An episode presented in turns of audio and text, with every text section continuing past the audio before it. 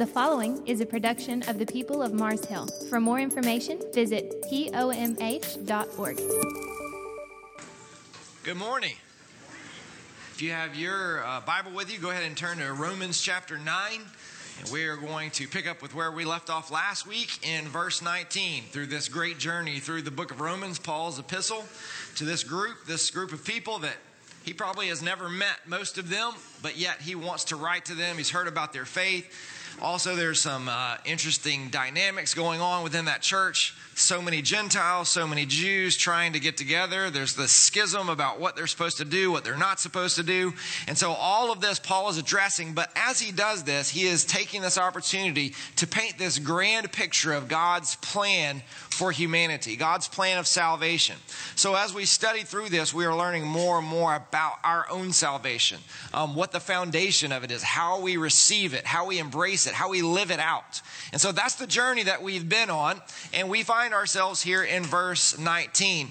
Now, Paul has introduced a lot of very controversial things throughout the last few weeks um, as we've studied these verses, especially when you get to the end of chapter 8 there seems to be this assumption as Paul brings that in that many of the Gentiles are going to get in to this kingdom of God and that many of the Jews will be left out. Well, of course, the Jewish readers are thinking, now, wait a minute, I thought we were God's chosen people. Why is it so many of us will be left out in this? And so they begin to think about this, and Paul's addressing these questions that'll obviously be in their heads.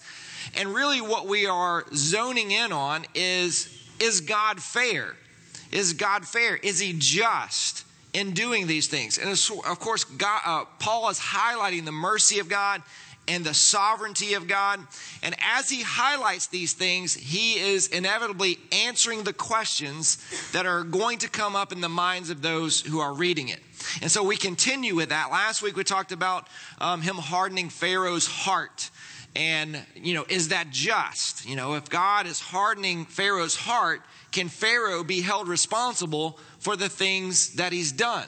And of course, we came to those conclusions of God can use anything for his glory, and yet human responsibility, we're still responsible for our own sin. So, in that same vein, from the conclusions we came to last week, he continues on into the verses that we have here. Look at verse 19. It says, You will say to me then, Why does he still find fault? For who can resist his will?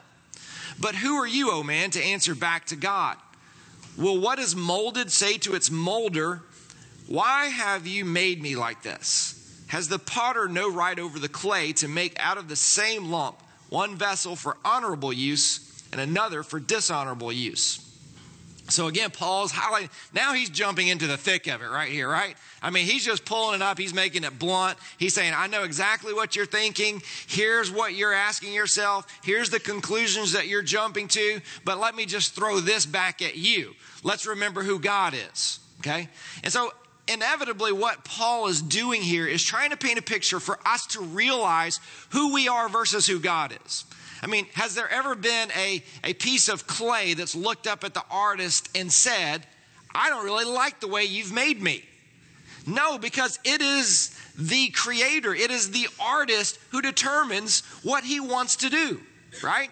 You, the, the, the clay has no say in it whatsoever. So, Paul immediately paints that picture first and foremost. He says, let's set the stage. Let's remember who's God and let's remember who's not, first of all.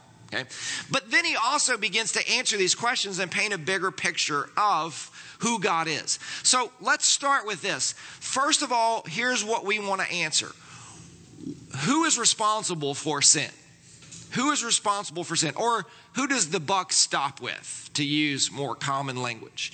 After what Paul has presented at the end of chapter 8 and into chapter 9, he started with this dialogue uh, and it's a dialogue with an assumed person there. So, in other words, he's not physically talking to someone here and, and writing down his conversation.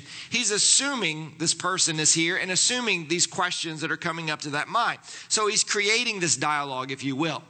Um, he's asking and answering the questions that he knows are coming up in the minds of his readers. So, in chapters 9 through 11, he begins to answer those questions, specifically questions that are coming up in the Jewish believer's mind that he may be writing to. And so, they've been talking about this fact that God had hardened Pharaoh's heart. And the question then is well, is Pharaoh responsible then? If God hardened his heart, how could God hold him responsible for the things that he does if God is the one who is controlling his actions? And, and I love how one commentator said, he says, God is powerful enough to prevent our hearts from hardening, yet he allows them to harden anyway, is the assumption that these people are making. So when we think about the question that they are actually asking themselves and then the conclusions that they are jumping to. They are beginning to think about the fact that, well, if God is the one who hardens the heart, then isn't God then responsible for the action of a hardened heart? So, in other words, if God causes the condition, whatever comes out of that condition, isn't God responsible for that? And so, as we broaden this out and begin to think about how Paul is answering these questions, he is basically saying this yes, God is powerful enough to prevent our hearts from being hardened, and at the same time, he can allow them to be hardened anyway. And Paul says, yeah, that, that's absolutely true. Well, if that's the case, the person is responding to Paul, then how can God still find fault with people? If God is the one hardening their hearts that leads to their faults, who is ultimately to blame? And thus we go into verse 19. You will say to me then, why does he still find fault? For who can resist his will? So here's the issue that we have God can only be just in judging sin if people are responsible for their own actions, okay? Now, God's sovereignty seems to put the blame squarely on him. But yet we see that he still judges people for their sin. And that's what creates the dilemma for so many people. So if God hardened Pharaoh's heart, or anyone's heart for that matter, then isn't the blame squarely on God? And not only that, but there's another question that's obvious here that Paul doesn't actually write down, he doesn't articulate it. And that is this Is not God to blame for our sin? Now, that's obviously heresy to say that, so Paul doesn't literally write it down, but you can hear that question in the writing. Paul's addressing that question even though he doesn't put it out there.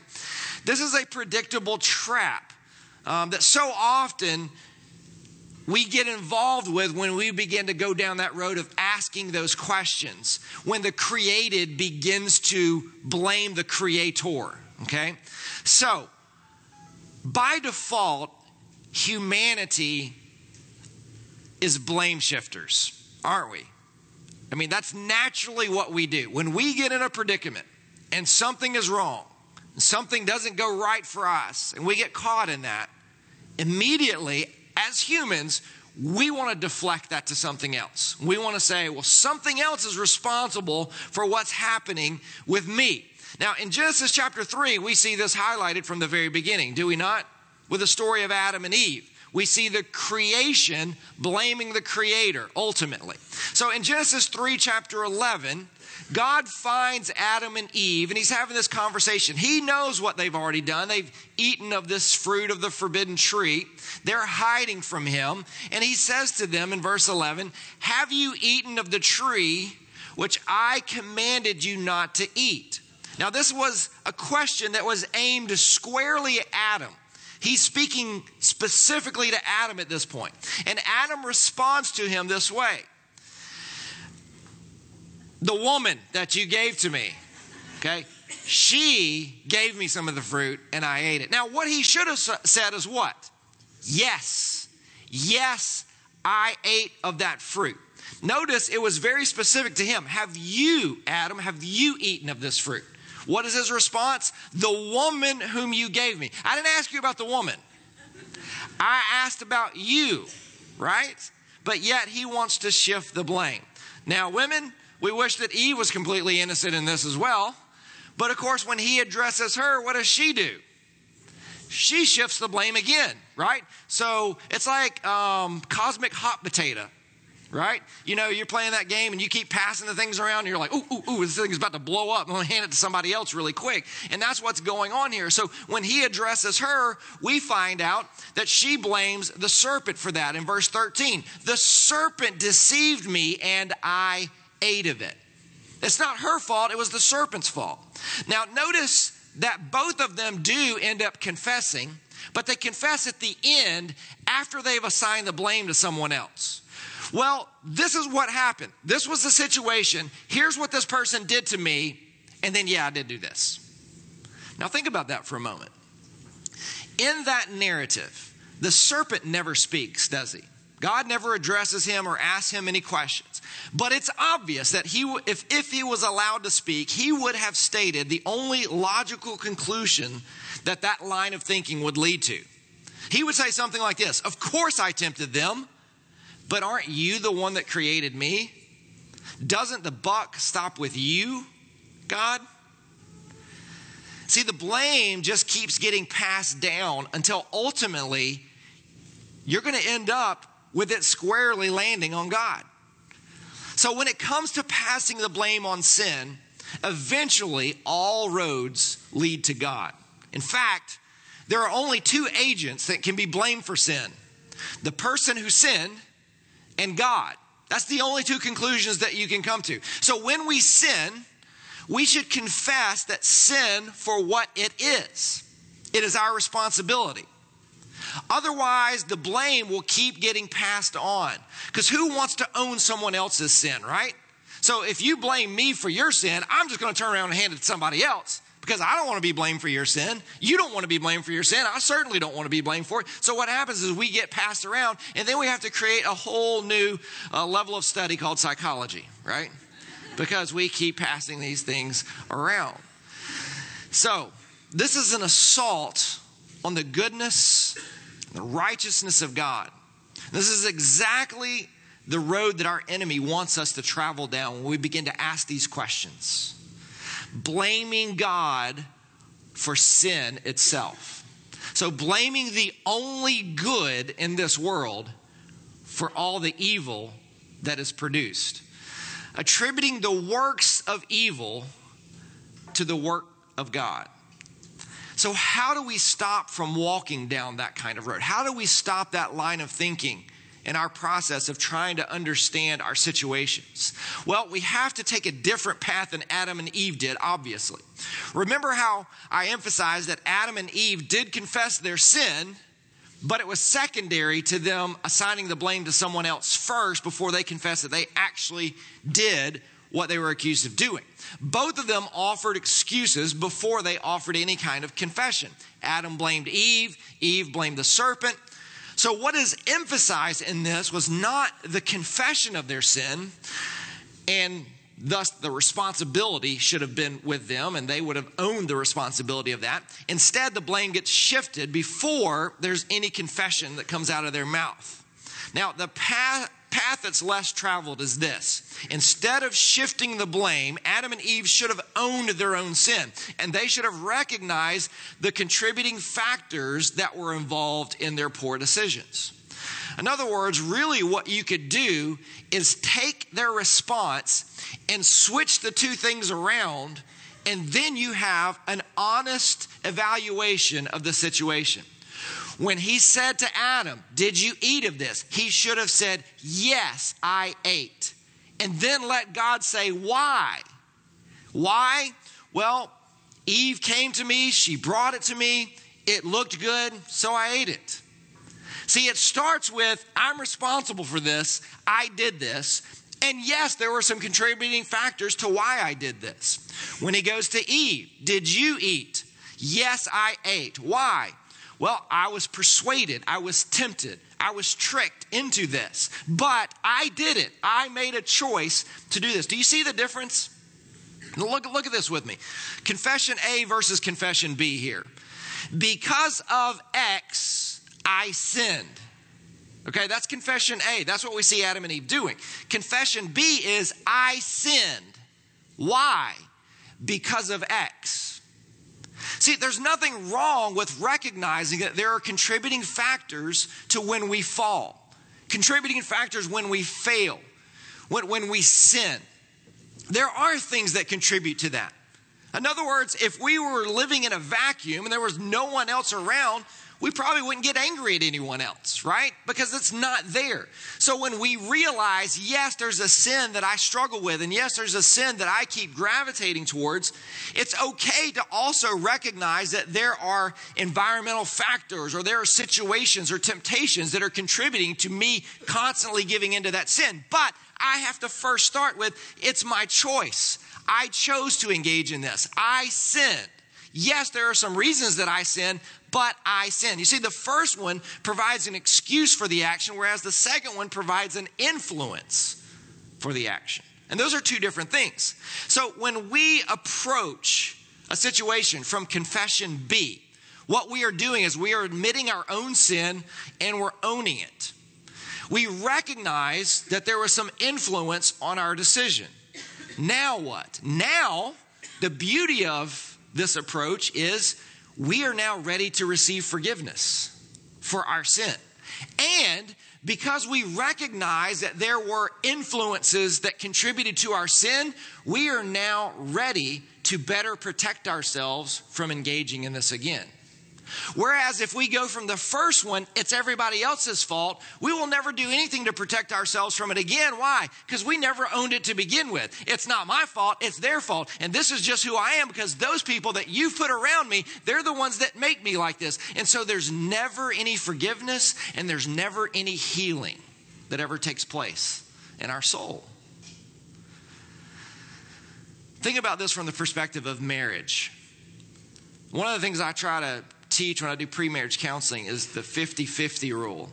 And that's the rule that the world wants us to engage in. And that's the rule the world teaches. That's how a marriage works. It's 50 50. So you do your part and I'll do my part. Well, the problem with the 50 50 relationship is no one actually identifies what the 50% is. It's all assumed. So we don't get together and say, okay, as we come together and we engage in this relationship and we are going to be partners in life, and here's what we're going to do. You're going to be A, B, C, D, and we have this bullet list maybe going of what you're going to do and then what I'm, we never do that. So what we do is we go into it and we assume that other person is going to do all these things because obviously every person would know these are the things that you're supposed to do. Because we never talk about those things, what happens is we go into it going, yeah, you do your part, I'll do mine. And this person over here is thinking about their list of what they're supposed to do, and they're doing all of it. The problem is their list doesn't match this other person's list, maybe two items on it. So this person is thinking they're not doing their part. And if they're not doing their part, I'm not going to do my part. And so they start holding back in that, right? So the 50 50 relationship is doomed to destruction because we never can articulate exactly why those kinds of things are happening and, and why we are not engaging in that kind of relationship, giving ourselves 100%. Now, here's the other thing the problem with the 50 50 is this there's 100% of you and 100% of the other person. So if you're only contributing 50%, there's a whole another 100% out there floating around that's unaccounted for, which that's where a lot of us get in trouble as well. And so in that 50 50 approach, to relationships, we begin to make mistakes because we assume our situation is someone else's fault. My situation, the reason my marriage is so bad is that person is not doing what they're supposed to do. The reason my marriage is suffering is because that person is not pulling their weight. The reason my marriage is suffering is that person keeps spending too much money. That person stays away from home too much. That person isn't taking care of the kids. That person isn't around. And so, whatever it is, we begin to point our fingers because it's always easier for us to find a weakness in someone else than it is to find it in ourselves. And so, we shift the blame. And so, this approach to marriage creates pride, it creates arrogance, it focuses on the weakness of that other person. But in the process of shifting the blame, we deny the only thing that actually can heal that relationship or heal that marriage, and that's repentance. That's when we come together and say, listen, this thing isn't working, and I know that I'm contributing a lot to the dysfunction of this marriage. And you know what? I need to repent and we need to sit down and have a conversation about the things that I'm doing wrong and how I can do these things better. And I need your help in this. You see, we have to own it. We have to take responsibility for what we have contributed to the situation. Only then can we be forgiven. Only then can our sin be forgiven. Only then can we truly take that ownership of our sin and apply it to Christ on the cross because he can only forgive confessed sin. You see, when we go through that process and we get to that point, we're then going to be afforded this opportunity for reflecting on why I sinned so that I can avoid that same dark valley in the future. See, the confession brings about true repentance, and that true repentance brings about true forgiveness, and that's the healing part of that whole process. But there's also a healthy component to it as well. Once we move past the initial stage of passing the blame into repentance and we turn our excuse into our reason, then in the future we will be aware of this weakness. And what we can do is we can gain accountability in those areas of our lives that we've now identified that we're weak in, right? So, had our first parents followed this example, Adam would not have blamed Eve. Instead, he would have better known how to shepherd his wife when the enemy comes in and tempts her. Had Eve not blamed the serpent, instead, she would have known better how to recognize his scheme, how to recognize and identify his cunningness. But instead, we shift the blame and there's never any healing. There's never anything gained from it. So we stay in this cycle of destruction that gets worse and worse and worse. You see, the events that lead us to sin are not excuses, but they are reasons that need to be understood to guard our hearts in the future. If we understand the reasons, then through repentance, and by God's grace, we will be better equipped to reject that temptation should it arise in the future. So, otherwise, we will inevitably pass that blame on to someone else, and ultimately, that blame will falsely land on God because He's the last one that we can actually put that on. So, that, that's the first perspective of this. Now, there's a second point. And that is as Paul brings up this idea of the potter and his clay. Look again at verse 20. But who are you, O oh man, to answer back to God? Well, what does molded say to its molder? Why have you made me like this? Has the potter no right over the clay to make out of the same lump one vessel for honorable use and another for dishonorable use? So, so Paul is addressing these things here. And inevitably, anyone who is looking for a reason to deny the goodness of God can skew this passage right here, and they could use it as, an, a, as a weapon to attack the character of God. One could look at this and conclude from this, this whole potter analogy that Paul uses here that we're just pawns in some cosmic game of chess. And God randomly creates pottery that he either uses for his benefit or his glory, or he smashes it to his benefit or his glory. And that brings us to ask this question Is it God evil then? If he creates a piece of pottery knowing that he's going to smash it because of some flaw in its integrity or in its intended purpose. And sadly, that is exactly the way many people view the sovereignty of God. And it's skewed, it's not right. They, they think of God as, as arbitrarily creating some people for damnation and some people for salvation. And so, if God is sovereign, then there's nothing you can do about it because He can do whatever He wants. And this leads us into all kinds of different theologies that have different terms like hyper Calvinism or Christian fatalism, or the more common person would call it duck, duck, damn right? It's like God just playing this big, you know, everybody's in a circle and he's just going through and randomly selecting people. And if you're the duck, then you get in. If you're the, you, you end up being the goose, then you're out. And it's just like this random process that God's going through. And, and so that's where it leaves us when we, when we view it from this skewed perspective. And this view is so destructive because it leads us to this conclusion. If we are predestined to be sinners, then why is God so upset with my sin? And then what we can do is begin to rationalize our sin and go, you know what? God created me this way. He knows my environment and what I struggle with. I'm sure He's going to be okay with this. And even if He isn't, there's nothing I can do about it. This is the way God created me. And on the surface level, we can all see where this this line of thinking comes from. And we can even see when you take it from that perspective where it actually makes some sense. If God forms me into a toilet, using the whole analogy of clay being molded to a, for a non glorious kind of perspective, you know, if, if, God molds me into a toilet, then why would He get mad if I smell like uh, stuff that goes into the toilet, right? I mean, why, why would he have a problem with that if that's what he's created me for there? And so, from this perspective, God, the Almighty and the sovereign creator, can reach into humanity, the lump of clay, and destine people, they're the vessels, for salvation, honorable use, or damnation, dishonorable use. Okay?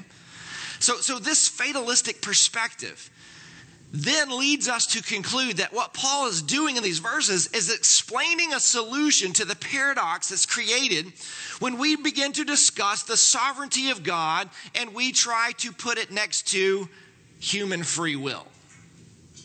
The dishonorable vessels have no right to complain for the way that they were made. If a piano doesn't like the pianist's music, it's in no position to tell that musician to switch the pages on it, right?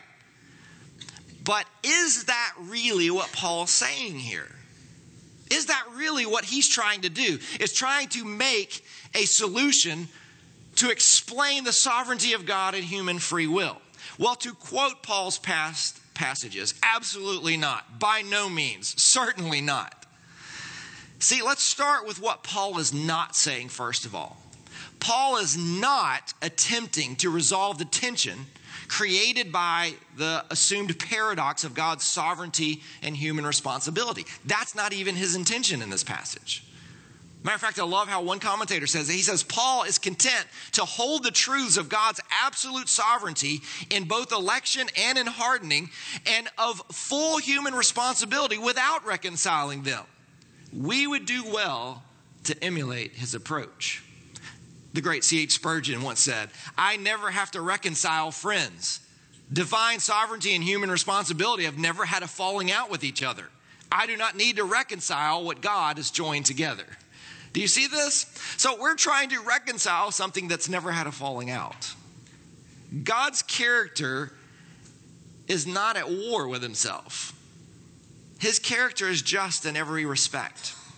So, what both of these statements recognize is that Paul is simply embracing both divine sovereignty and human responsibility as it's taught in Scripture. So when Paul uses this analogy of a potter and his clay creations, he's not trying to reconcile sovereignty and free will. Matter of fact, Paul has accepted the relationship between God's sovereignty and human responsibility, and now he's attempting to comprehend, not rationalize, this assumed paradox in terms of Israel's salvific history. The second thing is this we have to look at the context of what Paul is talking about here, where he's coming from. And it is especially helpful when we're dealing with situation like this. Paul has already shown us how God can use negative situations to bring about glory for his name and for his purpose. He's talked about Ishmael. He's talked about Esau. He's talked about these, these sons and grandsons of Abraham. He's talked about Pharaoh and how Pharaoh has had his heart hardened and how God used that to bring glory to his name. Now Paul's getting ready to add to this list, and this is a shocker for his readers, he's going to add to this list unbelieving Jews. To the same list with Esau, Ishmael, Pharaoh. When Paul says this, Will what is molded say to its molder, Why have you made me like this? Paul's going back to these Old Testament passages he's referring to passages that they would have been very familiar with. And it appears that Paul is referencing very specific passages about the analogy of a potter and his creation of clay. And so those are found in Isaiah 29 16, Isaiah 45 8 and 10, and Jeremiah 18 6, where that same analogy is used in the Old Testament. Now, all of these passages use that same pottery analogy. They use it to explain God's ultimate sovereignty and bringing about his purposes. So it's obvious that Paul is going back and referencing this same analogy. But let's focus on one in particular, and that is from Isaiah chapter 29, which has a lot of messianic overtones to it. In Isaiah chapter 29, verse 16, God breaks vessels, but listen, in the same passage, he promises to rebuild them. Paul quotes Isaiah 29 16 verbatim in the first six words of his sentence. Will what is molded say to its molder, Why have you made me like this? You see, in this passage, God is lamenting over Jerusalem, referred to in the psalm as Ariel, okay, which means lion of God. So, very soon, there was going to be this devastation and this destruction at the hands of their enemies. And that's all in accordance to the will of God. Look at what it says in Isaiah 29, verse 2.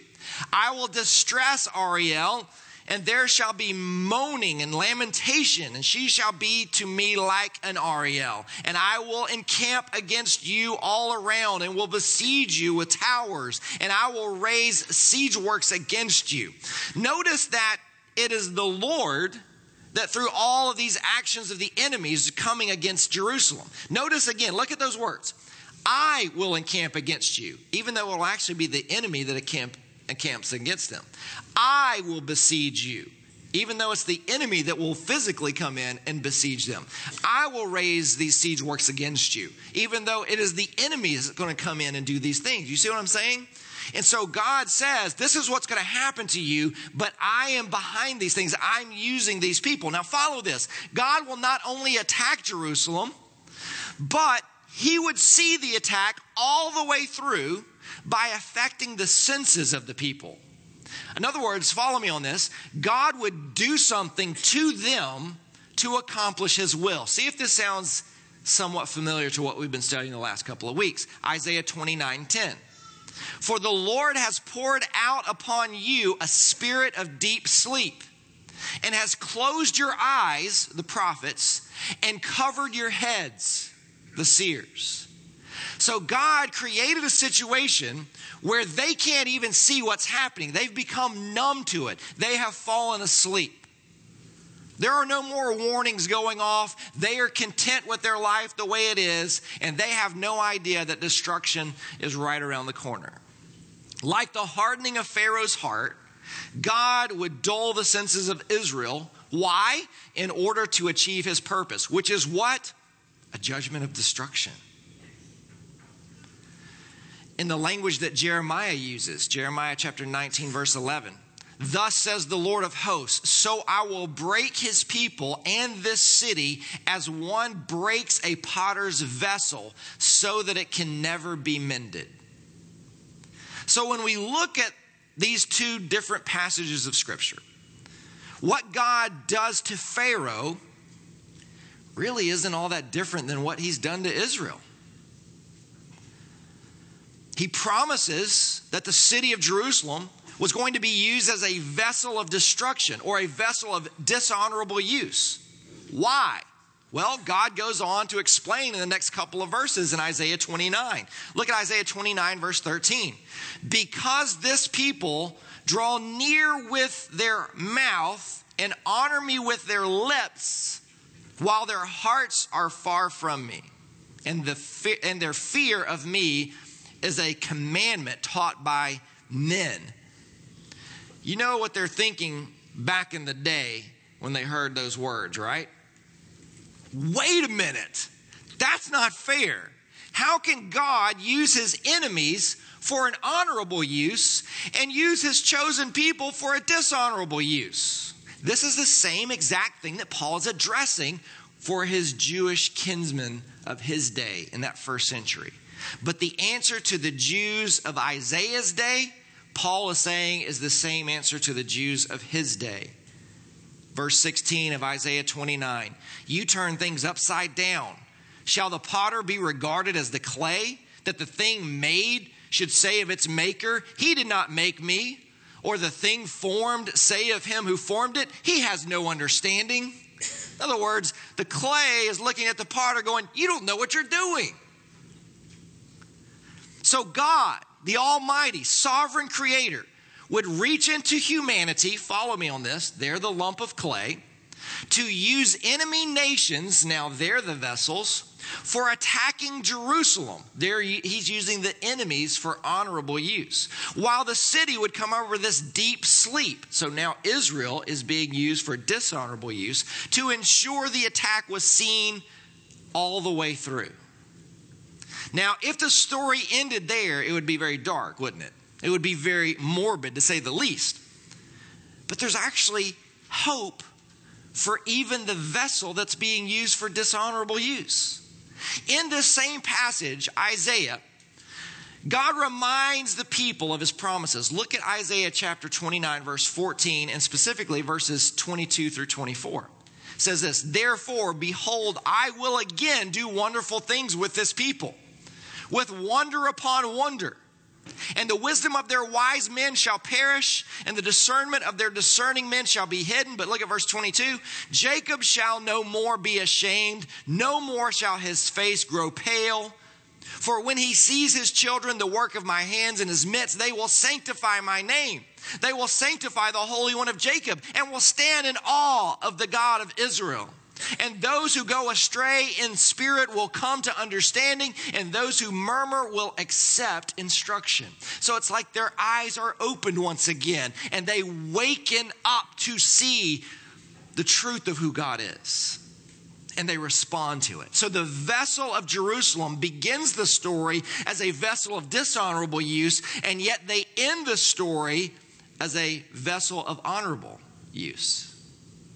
In fact, the story of God's people ends, scripture tells us, when they no longer face shame, when they worship God's name, when they worship the Messiah, when they stand in awe of God, when they come to an understanding, and when they accept instruction. That's what we see. So the story of God's people ends with their redemption, not their destruction. See, it's always God's purpose to use all vessels to achieve maximal good for his maximal glory. See, Jerusalem had the responsibility of rep- representing God to the rest of the world, but they had turned from that and they were misrepresenting God to the rest of the world. So, she was created for noble use, but found herself being used for ignoble or dishonorable purposes. Yet, what we see is that God still worked through Jerusalem's sin to bring about his will, to bring about the ultimate salvation of his covenant people through the Messiah, the Holy One of Israel. Matter of fact, we see in Isaiah 29, verse 18, in that day the deaf shall hear the words of a book. And out of their gloom and darkness, the eyes of the blind shall see. The meek shall obtain fresh joy in the Lord, and the poor among mankind shall exult in the Holy One of Israel.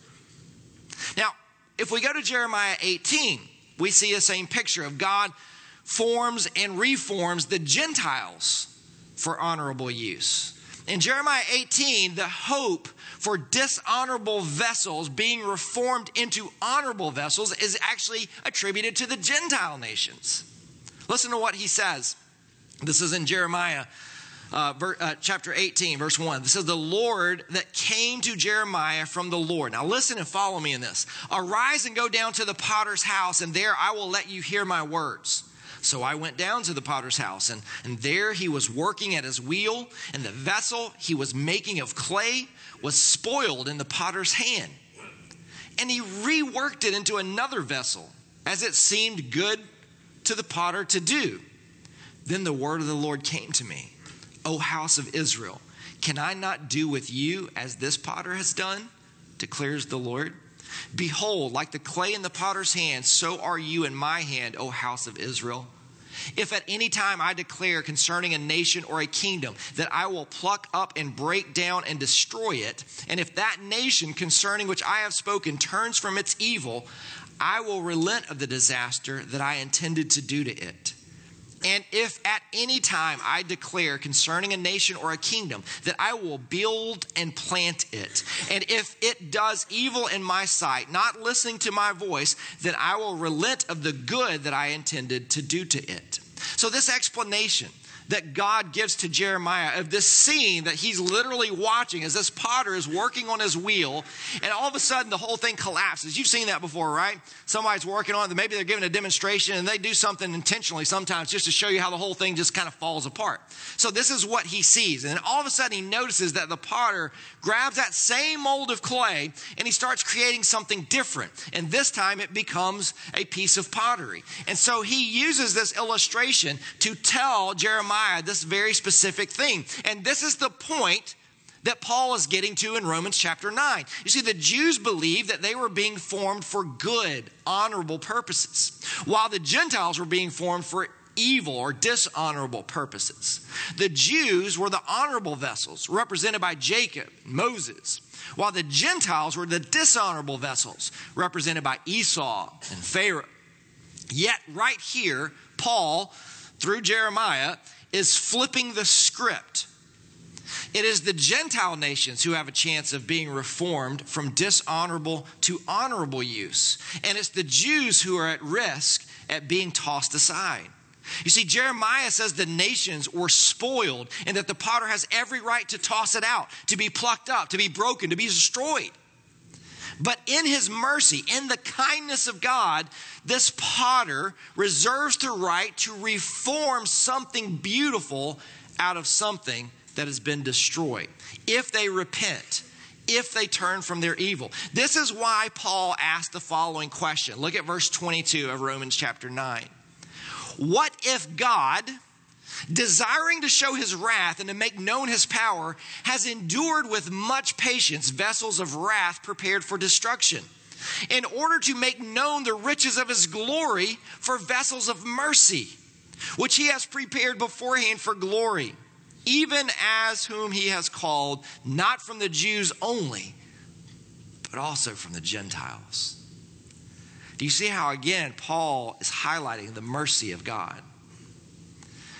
Perhaps the Jews, instead of looking at the tree, should be looking at the whole forest. God has, from the very beginning, had in mind the inclusion of the Gentiles into the grand plan of salvation. God is reforming the nations into honorable vessels to be used and to declare his glory.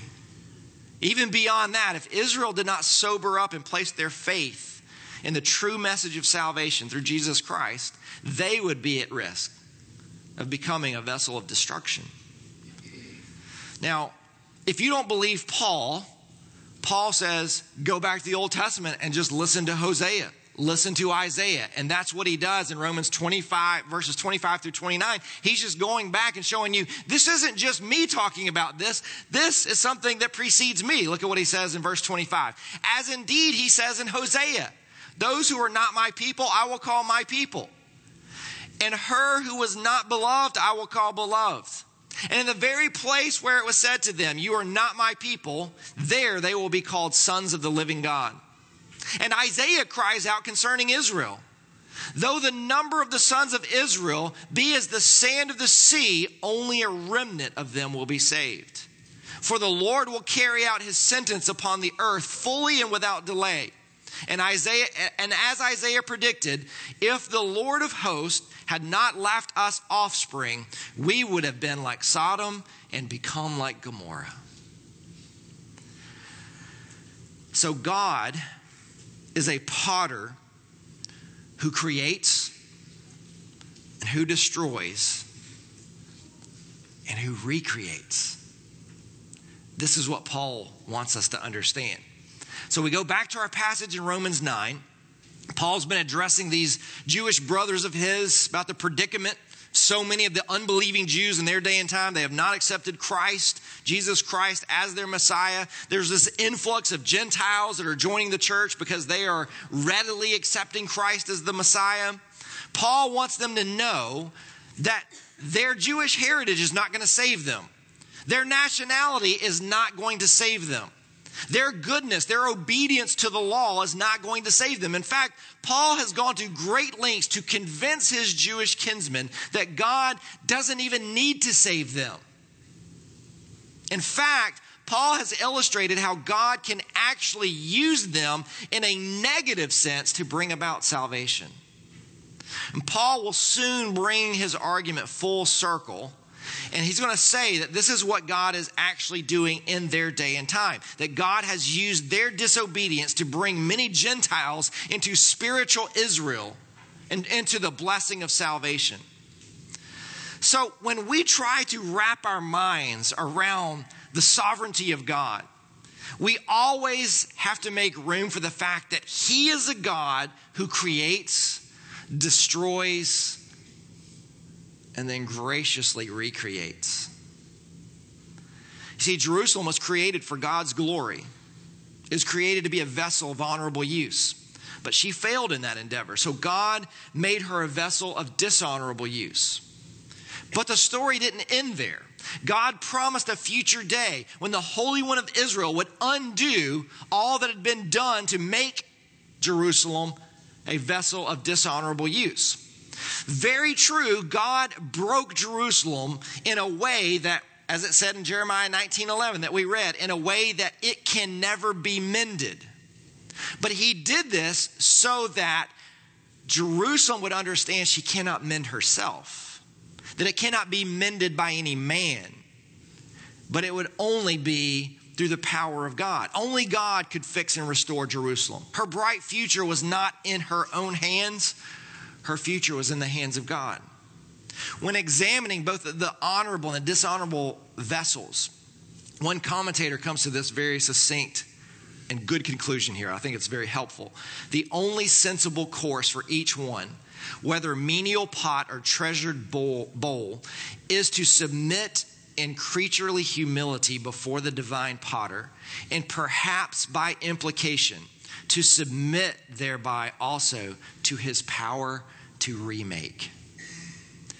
Does God make honorable vessels? Yes, very clear from the text. Does God make dishonorable vessels? Yes, very clear from the text. But the most important thing to remember is this God makes broken vessels new.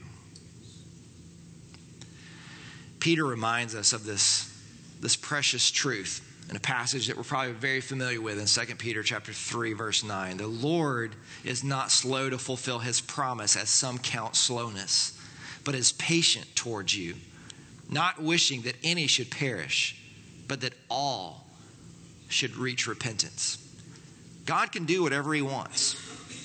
He wants to forgive, He wants to save, and He wants to restore. That's what we know of the God of Scripture. There's this very interesting art. It's called kintsugi. Say that with me. Oh, kintsugi, right? It's a Japanese form of art. And I always have that in the mind. Uh, the, um, going to the, I love going into the hibachi grill. And uh, the guy, they, you know, they always get into it, and they. I mean, if you get a good chef, man, he gets into. it. It's so awesome. But I always imagine that guy, my favorite one that I go to. I imagine that guy saying that. But anyway, it's called kintsugi.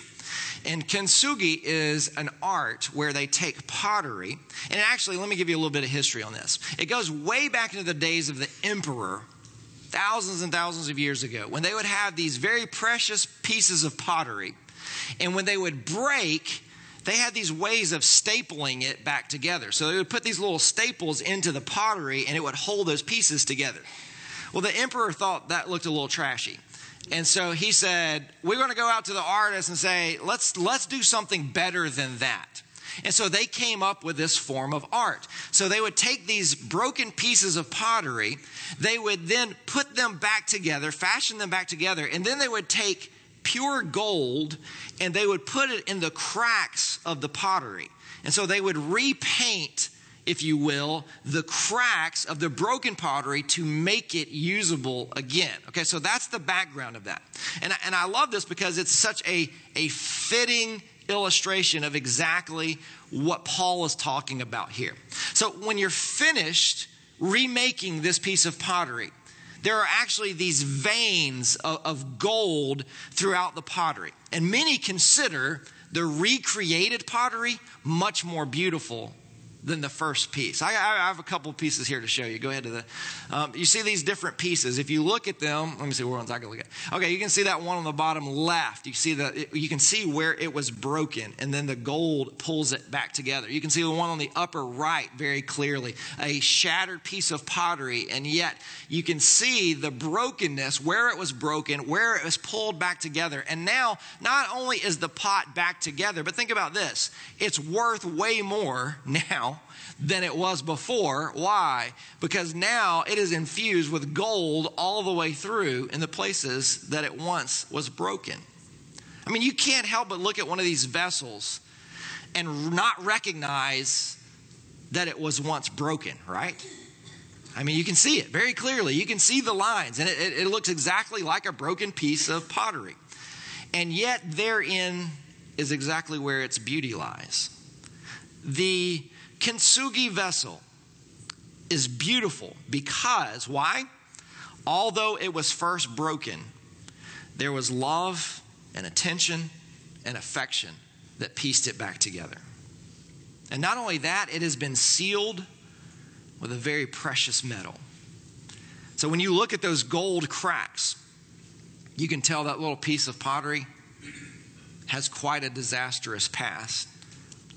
But at the same time, it's also very evident that someone loved it enough to put it back together and to give it worth and value and purpose. You see, when we understand this and how it applies to us, we understand that we're all broken vessels. We have to come to the conclusion that we are sinners and we are guilty of the sin that we've committed. It's not anybody else's fault but mine. I've made the choice. Were there influences in it? Absolutely. Were there circumstances that, that, that helped me along to make that decision? Absolutely. But the decision was mine. I made it. I own it. I'm a sinner and I need to repent. And now, in the point of repentance, I am broken. But when I'm broken, I'm in the perfect place for the master potter to put me back together and give me the greatest worth that I could possibly have. That's where healing comes in. You see, when we are broken vessels, we have to be put back together by God's love.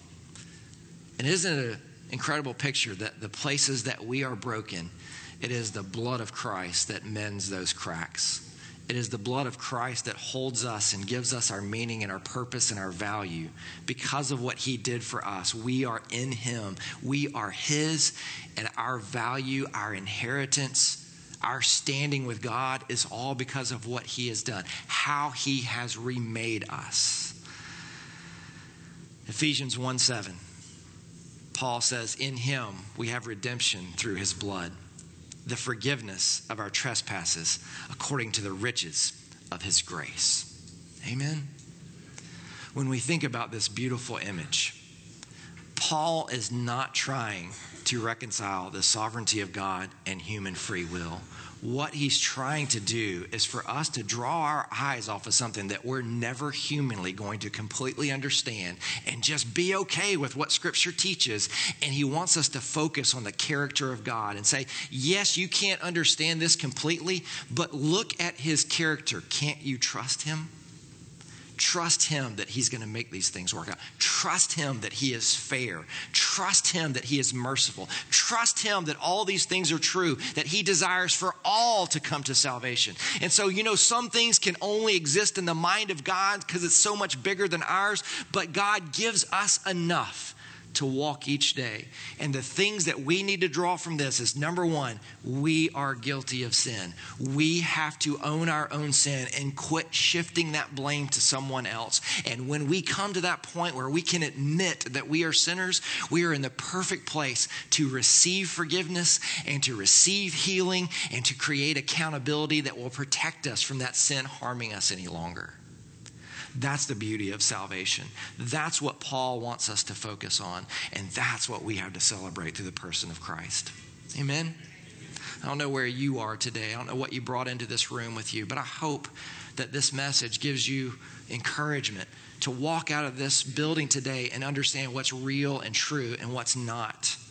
To understand who you are because of what your creator says you are, not who you are because of what someone outside this room says you are.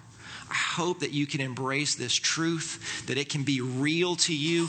And I pray that if there's anyone here within the sound of my voice today who doesn't embody these truths. Maybe you've been spending every day up to this point blaming everyone else for yours. And today you've now realized you've come face to face with it and you say, That's me. That's what I've been doing. And you know what? It hasn't worked for me. I'm unhappy. I'm depressed. I'm struggling all the time with accepting myself and accepting my reality. And that's who I've been. And today needs to be the day that I lay all that aside, that I confess I am a sinner so that I can be forgiven and so that I can be healed and so that I can be put back together. If that's you today, I pray that today is the day of your salvation. I don't know who you came with, but grab them and just tell them what's going on in your heart. Grab one of the pastors if you want to. We'll be hanging around afterwards. There will be some people back here in the corner to my left. If you're looking at me, it'd be your right back corner, right as you exit out into that main lobby, and they'll be there to pray with you. If you have anything you want to pray about, questions you want to ask, that's why they're there so that today, as you hear the word of God, you can then respond to it. Don't leave this place without responding to the truth that the word of God presents to us. Let's pray together. God, thank you for your great love. Lord, we know that you are just in all things, and we know that your wrath is deserved for us, for our people, for all humanity. And yet it is your grace and your mercy that gives you so much patience with us. God, thank you for being a patient God with such a stubborn, obstinate people. Or not only Israel, us, all of us, Lord, all of your children. But we are so thankful for the cross. We are so thankful for Christ, the Messiah. We're so thankful for salvation. God, it's something that maybe we take for granted each and every day, but we never should. What you have afforded us is the greatest thing we'll ever experience in this life if we could just truly repent of our sins and accept it. God, I know I stand before you as a broken piece of pottery, but I thank you for the process of salvation and sanctification that puts pieces of my life back together and makes them more beautiful than they ever could have been before. God, thank you for your consistent patience but also for your faithfulness to all your promises. Lord, we know that you're going to work these things out. We look forward to understanding our salvation even more, understanding Israel and where she fits into this whole narrative as well. But Lord, ultimately, we just want to know you more. We want our hearts to just flood with your goodness and love and to understand it, to embrace it, to let it overflow from us into the people and relationships that you've given us influence with in this world so that we may be vessels of honorable use to take the glory of your gospel truth to the people around us. May you be honored. May you be glorified because of your faithfulness to us. We ask in Jesus' name. Y'all stand